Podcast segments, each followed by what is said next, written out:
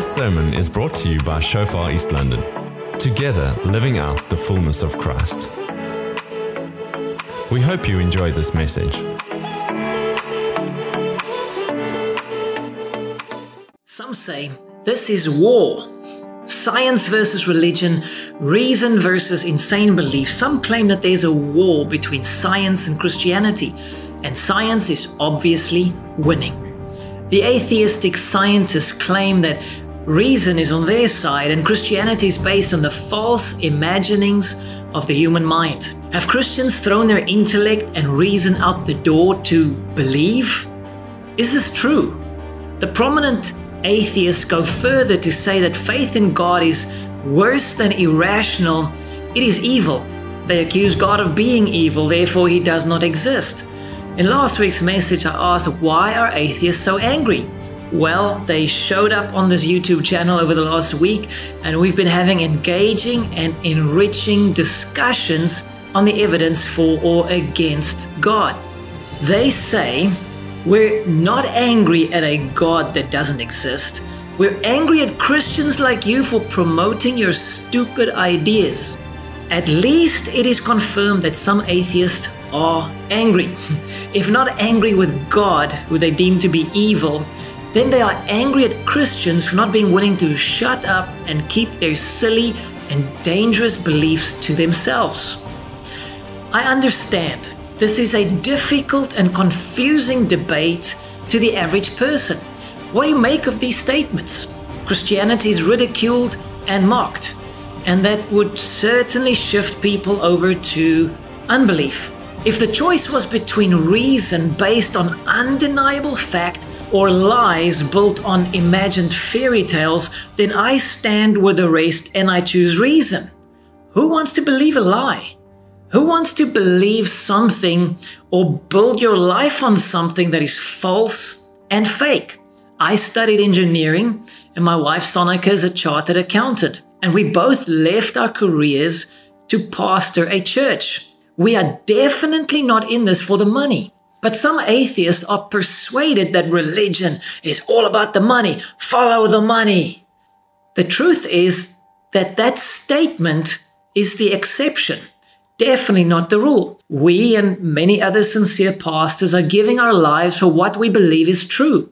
I definitely wouldn't give my life for a lie. So, if atheists are incorrect in claiming religion is all about the money, could they be wrong about other aspects of this unbelieving narrative. I was planning to make this message simply a list of evidences for God. But then, as I engage with atheists, I realized that it doesn't matter how many evidences you provide. There is an underlying resistance to any argument or any evidence. I asked the one atheist on social media, so what type of evidence would be sufficient to you to prove something supernatural happened? His response, I really have no idea. I've never thought about that. You see, they expect evidence to be shown, but it's never sufficient because no evidence would be sufficient to the closed minded atheist. I realize you can't argue someone into faith, so I decided to address the underlying assumptions to atheism which most people are not even aware of. These assumptions, which are not based on science, have made many closed off to the idea of God. It's like building a wall in the mind, and any evidence for God found on the other side of the wall is rejected out of hand. A bunch of men, very smart men, who experienced the bad side of life and religion, decided that in the light of all these bad things, there is no God. And then they built philosophical arguments. They built these you know, ideological walls to exclude the idea of God and deny all evidence for God.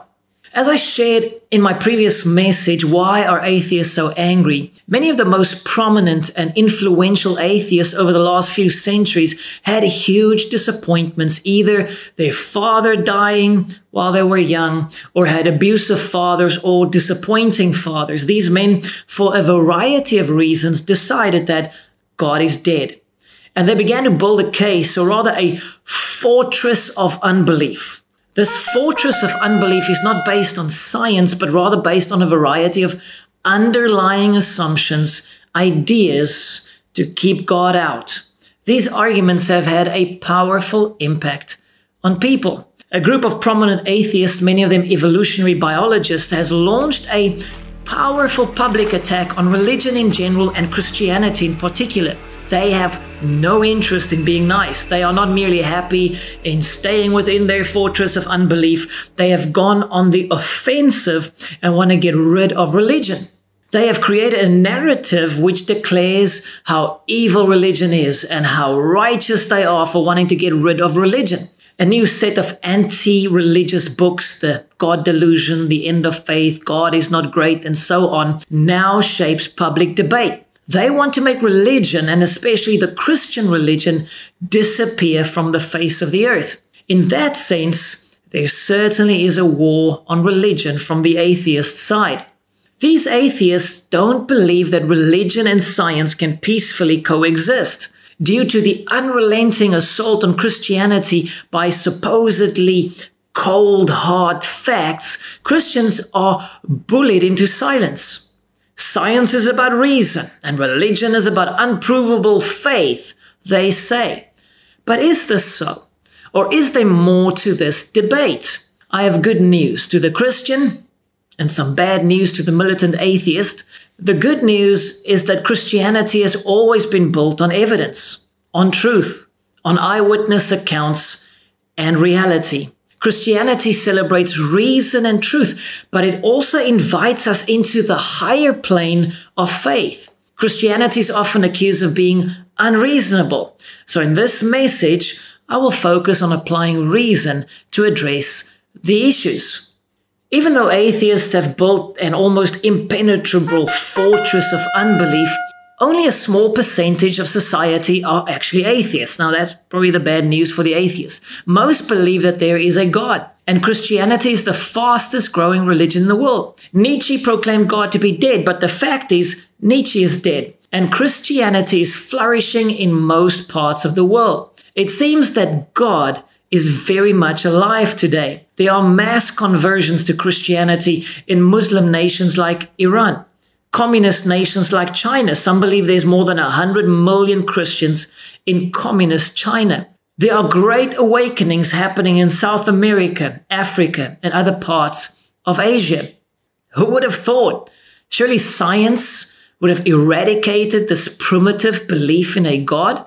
What if there isn't a war between science and religion, but rather a war between atheistic philosophy and the Christian worldview? Two worldviews that are clashing. The atheistic momentum in some sectors of society, as among the intellectual elite, has been due to an anti religion, anti God narrative, which has created a strong dislike to the idea of God and religion in some people's minds. For some, it has grown from dislike into a blind hatred, which means simply to strongly dislike something without knowing the facts or by using false information. I will show you that this is the case. A strong dislike without knowing the facts or strengthening the atheistic case using false information. We should not be surprised at the blind hatred because Jesus said that this is how it would be. He said in John 15, if the world hates you, Christians, you know that it hated me before it hated you. In other words, because people strongly dislike the idea of God for a variety of reasons, they also develop a strong dislike of Christians. This is exactly what I experienced this week in the comment section on YouTube and Facebook. As they said, we're not angry at your non existent God. We're angry at you for spreading your stupid ideas. And then Jesus goes on to say in John 15 25, they hated me without a cause. Atheists think they have reason to despise the idea of God, and they give many reasons for this. But I want to look at those reasons today to show you that it is hatred without a cause. The facts don't support their argument. Hatred influences our perspective. Blind hatred will keep you from seeing what you really need to see. There is so much hatred in the world today. And the result is that we don't listen to what the other party is saying. We're merely building our own case and our egos are very much involved. You can't debate someone into faith in God or almost anything else that provokes a strong emotional response. It takes a humble and open minded engagement around truth, around the facts that leads us to change our minds about something. I had wonderful engagement with atheists this week. Some were quite aggressive, but I approach each one with respect and choose to believe that they are sincere in their argument. So let's give one another the benefit of the doubt. Let's get blind hatred out of the way and let's reason together. Let's engage around the truth, around the facts and see where it leads us. Let's break down the false walls or ideas that is keeping people from engaging with one another in a respectful way. Today, I will give you three arguments that atheists use to build their fortress of unbelief and I will evaluate each one in the light of the facts. You might be surprised at where the facts might lead us. Fortress of unbelief argument number one. The atheist says history proves our case. Religion is dangerous to science and scientists. The fact is some atheists have falsely rewritten history to fit their unbelieving case. The argument goes as follows. There's a fight between science and religion. And if we allow religion in, then everyone will become stupid. And they'll burn us scientists at the stake. And we'll all believe the earth is flat again. We can't have this. So resist, guys. Stand against this rubbish. This thrilling drama of science versus religion suffers from only one limitation. It's not true. Historian David Lindberg writes there was no warfare between science and the church. Indeed, historians are virtually unanimous in holding that the whole science versus religion story is a 19th century fabrication. It's not true. The source documents have now been discredited. But this false narrative continues to be proclaimed by leading atheist writers and is accepted by the general public without knowing the facts. Many people believe that the medieval church believed the earth was flat until modern science demonstrated to an infuriated clergy the roundness of the earth. In reality, the ancient Greeks and the medieval Christians all knew that the earth was round. Now, that is a mind blowing fact. They observe that the hull of a ship sailing from shore disappears before the top of the mast. They also saw that during a lunar eclipse, the Earth casts a circular shadow on the moon. The idea that the church or educated Christians believed in the flat earth theory is a fabrication of the 19th century warfare propagandists. But the false narrative has been so deeply ingrained in culture how about getting back to the actual facts? Science developed and flourished in Europe instead of other parts of the world because of the Christian belief that if God created the universe, then we will find order and design in it. The greatest names in science were devout Christians. This shows that reason is not excluded because you're a Christian. Yet, Reason has limitations. Reason can only take us so far to discover the big questions of life, like why are we here? There are multiple books written on this topic, but an excellent one to look at is What's So Great About Christianity? There is no fight between Christianity and science. Modern science would not have developed if it wasn't for Christian beliefs of an ordered world. So, what is the issue? Why does it seem that there is a fight? The clash isn't between science and Christianity, but rather between atheistic philosophy undergirding modern science, which makes it seem that Christianity and science are in conflict. Ideas are powerful, and false ideas, especially rewriting history to fit what you want it to say, builds a wall between someone and embracing faith in God. Let, let, let's put that aside. No scientists were burned at the stake by the church. There was a respectful relationship between the medieval church and scientists, and that is a fact. Fortress of unbelief argument number two. God and Christians are evil, but science based on facts are morally good. This is the moral superiority stance that many atheists are embracing. The truth is that this argument is a superficial and convenient evaluation of the facts while ignoring the other key facts. Christianity has always been the defender of what is good and moral. In the atheistic narrative, this has been turned on its head. But is it a fair interpretation of the facts? Atheists claim moral superiority. They paint God and Christians as evil. They say, Look at all the harm that religion has done over the ages. Look at all the evil perpetrated, the Crusades, the Inquisition, the witch burnings, and more. This shows that religion is evil and therefore God is evil. And if God is evil, then he doesn't exist. But science is a noble pursuit based on undeniable facts and experimentation. Now, it's a great argument. It invokes a strong emotional dislike towards Christianity. I mean, who would want to embrace evil? If God is evil, then I will also run the other direction. The truth is that Christians who kill others are acting contrary to the moral code found in the Bible. We are not to kill others. Christians over the ages have been the defenders of orphans, widows, women, and the downtrodden. Christians spearheaded the anti slavery movement, like William Wilberforce. The Christians who killed others misrepresented Jesus, and therefore it doesn't prove anything about the evil of God or his true followers. It just reveals that over the ages there were people who called themselves Christians, but they weren't true followers of Christ. We see that even today. That's why each one of us need to make sure we are truly following Christ and not be a hypocrite. Fact. Atheism has caused vastly more destruction, pain, and killings than all religions combined. Under atheism, like communism and Nazism, more than 100 million people were murdered. And that was killing their own people, their own citizens, not even in wars with others.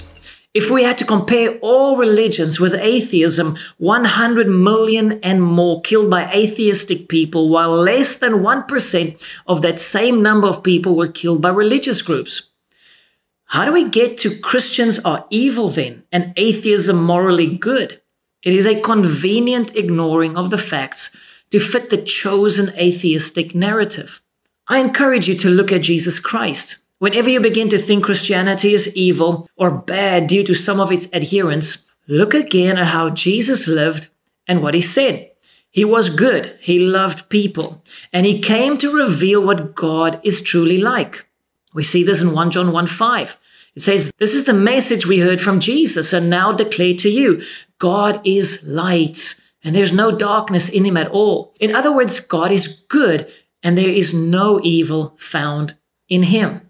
Philosopher Richard Rorty argued that secular professors in the universities ought to arrange things so that students who enter as bigoted, homophobic, religious fundamentalists will leave college with views more like our own. Rorty noted that students are fortunate to find themselves under the benevolent authority of people like me and to have escaped the grip of their frightening, vicious, dangerous parents. Wow. Frightening, vicious, dangerous parents? Is he talking about Christians or angry bears? Has he actually met a true Christian in his life? In my world, Christians are sincere, good, and kind. Not perfect, but doing their best to follow the truth of Christ. On what planet is this man living? There's such hatred in this atheistic narrative, painting Christians in such unkind terms that it would provoke a strong negative emotional response from most people towards religion and Christians. I also wouldn't want anything to do with frightening, vicious, and dangerous people. But that is simply not true. It's a false statement in most cases. These accusatory statements put blinders on people's perspective on life and God. Will you listen to someone that's inherently evil? No, you won't. There is a wall set up in your mind to despise and reject anything such a Christian would say. Could that cause someone to miss out on hearing the truth about the important matters of life? Don't let a strong dislike because of this atheistic narrative or even your own negative experience with some so called Christians keep you from being open to a higher truth about the meaning of life. Don't let that wall be built in your mind and thinking. When we treat one another with respect and decency and give the benefit of the doubt to the other, then we can hear one another and in the process learn from one another. We will all be better off for it. Fortress of unbelief argument number three. Science is all we need. Religion is unnecessary. Actually, it's dangerous. The truth is, those who believe this science is all we need do not understand the limitations of science. Reason is good, but to discover the full truth in terms of the meaning and purpose of life, we need revelation. Religious faith is not in opposition to reason. The purpose of faith is to discover truths that are of the highest importance to us, yet are unavailable to us through purely naturalistic means. Wittgenstein famously said, even if all possible scientific questions are answered, the problems of life have still not been touched at all. Science cannot give us the answers to the meaning of life. It is extremely limited in what answers it can provide. It can't give us the bigger picture. The why am I here? What should I live for? What should I love? Science helps us to create the atomic bomb, but it doesn't tell us if it's right or wrong to kill hundreds of thousands of people. Science gives us tools, but doesn't tell us how to use it. It can be used either for good or bad. I could use the phone that science gave us to either break someone down and shout at them or to tell them I love and appreciate them. Science doesn't give me purpose or meaning or a moral compass. Science gives us tools, but not morality or meaning. Science gives us convenience, but not happy marriages. For all the advances that we have in life, it hasn't brought peace or joy. Meaning in life is found on a higher plane, and that comes from a higher power. Science gives the answer to why something is happening, like what happens when water boils, but is limited in the answers it can give us. It doesn't answer the bigger question of why is the water boiling? Like the water is boiling because I am making myself some coffee. Science can only look at the why on one level. The water's boiling, but not on the higher level. It doesn't tell us why are we here or what is the meaning or purpose of life. Science cannot answer these questions because it falls outside of its area of focus. The point is that the game of science is conducted on a field, and the most important questions of life lie outside that field. Faith is an attempt to reach beyond the empirical realm and illuminate those questions. Reason is celebrated by Christianity, but the big answers are provided beyond reason in the realm of faith or what's called revelation. When we embrace both reason in the natural realm and faith that sees beyond, then we see the big picture.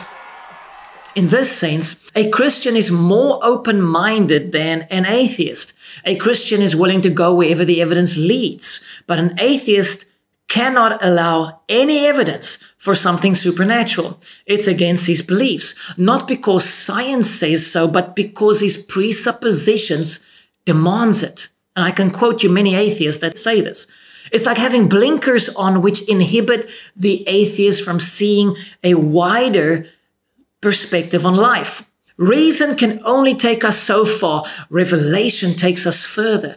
As when doubting Thomas asked Jesus for the way that they should go in John chapter 14. Thomas said to him, that's Jesus, Lord, we do not know where you are going, and how can we know the way? And then Jesus said to him, I am the way, the truth, and the life. No one comes to the Father except through me. That is revelation.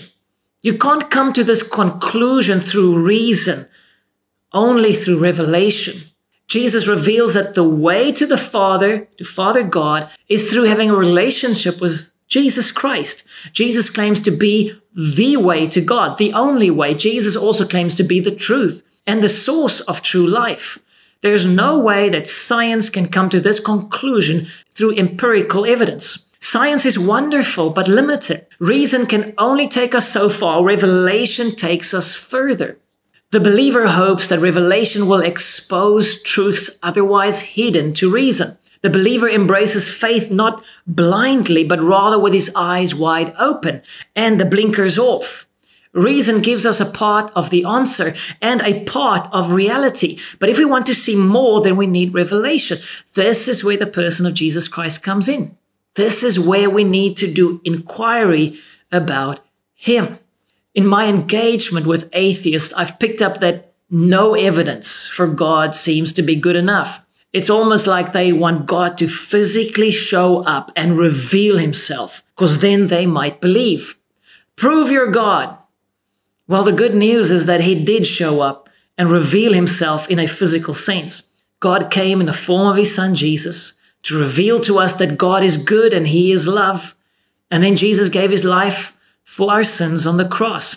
He proved God's love for mankind.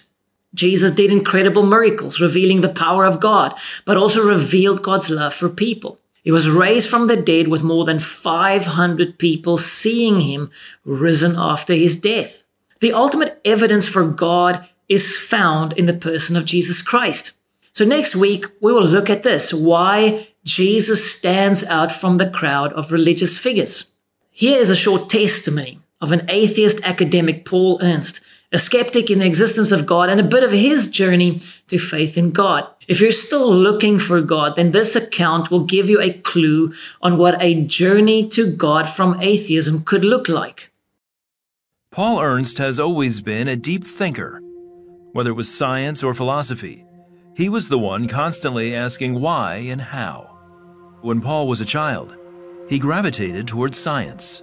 And I liked knowing how things worked I wanted to drill down to the basis of something, whether it was, to, you know, like taking apart an alarm clock or later a motorcycle or a car engine. Paul excelled in science, and his thirst for knowledge grew. Throughout high school and college, he studied humanism and materialism. He majored in chemistry, but philosophy was his main area of interest. And so, even though I might think about where the universe came from, where there's a God, is there life after death, um, I pushed those into unknowables. The picture I had of Christians is that since they weren't in science, they were in another realm that was unknowable. And some of it actually looked kind of silly to me that uh, you know, I just wasn't interested in that. Throughout his 40s, Paul's worldview remained secular, totally anti religious. Then something happened. The Big 5 0. 50 years old. Paul's mortality, which was once irrelevant, now had new meaning. I have a fear of dying. I don't want to go into oblivion or even, or worse yet, into some kind of judgment. A friend of Paul, Tom Anderson, wrote a paper called An Attorney Gives a Defense of the Deity of Christ. Paul read it, and he took it to heart. I knew if this is true, this changes everything. This is huge. So I could immediately tell that this, this was something big that needed to be pursued. But the bigger part of the picture is this individual had a roadmap for connecting the dots to where I at first time saw the possibility of knowing whether it was true or not. And I thought, I'm not going to live forever. Maybe I better look into these things and settle them. Then, another friend gave Paul a book called The Case for Christ. The book interviews Christian scholars on various topics like the resurrection, the reliability of the text, as though this investigative reporter, Lee Strobel, is interviewing these different experts. And so I begin to mimic the process of what I see going on in the case for Christ. And it sort of put me into, you know, some turmoil. Is it true? Maybe it is, maybe it isn't. And that went on for uh, about a year. Paul weighed the evidence, pouring himself into philosophy, science, and religion. However, one book remained unread. Up to this point, I'd been reading books about the Bible and other types of evidence for it, but I hadn't actually read the Bible. I was sort of afraid to read it, that it would you know, take me away from what I was now hoping was true. But through my studies, I learned about this passage called Isaiah 53, and I read it. And it was a picture of the cross. And I said, There's got to be a transcendent being above who has control of this book and knows the beginning and the end because there's information in here that only a being outside of time could know about. I began to see that the Christian scholars really did have the upper hand in this game. They had the goods. And it became increasingly apparent that the atheist side was uh, a very weak argument, it was really based on the presupposition that the natural world was all there is. The tide really turned in favor of Christian truth. And at that point, I really formed the idea I'm compelled to believe this. Alone in his study, while reading Isaiah 53, Paul asked Jesus Christ into his heart. It was a feeling, I would say, of trust and of hope. Um, because I was aware of a, a, level of hopelessness in my life. So I would say that the, the part of Christianity that struck me first and largest was hope. Paul has been a Christian, a follower of Christ, since 2001. That was the same year he married Mary. When he talks about Isaiah 53 to others, he tears up because it's so powerful. The deep love of our Lord Jesus is beyond words for me. There's only victory in Christ, and both of us, if we're speaking about our faith, we speak about Jesus. So if Jesus rose from the dead, why did he rise from the dead? And the best explanation out of all the possible ones, you know, both natural and from other religions, was that the God of the Bible raised Jesus from the dead. Paul's book, You Bet Your Life, shows his investigative journey to Jesus Christ. Jesus rescued me, he paid my ransom, he paid the price. So in a way, there's a debt I can never repay except to live for Him. So, will we embrace hatred or a strong dislike, or will we embrace humility, as Paul did? This is a beautiful, sincere account of Paul's journey to faith. Death is coming for, for all of us. Are you fine with that? Are you ready for that? What if the answers to the higher questions of life is found in Jesus? A brilliant book to get is the book mentioned there, The Case for Christ. Some atheists are driven by hatred, a strong dislike of religion and the idea of God. It blinds them to the reality of God. Hatred dims the senses.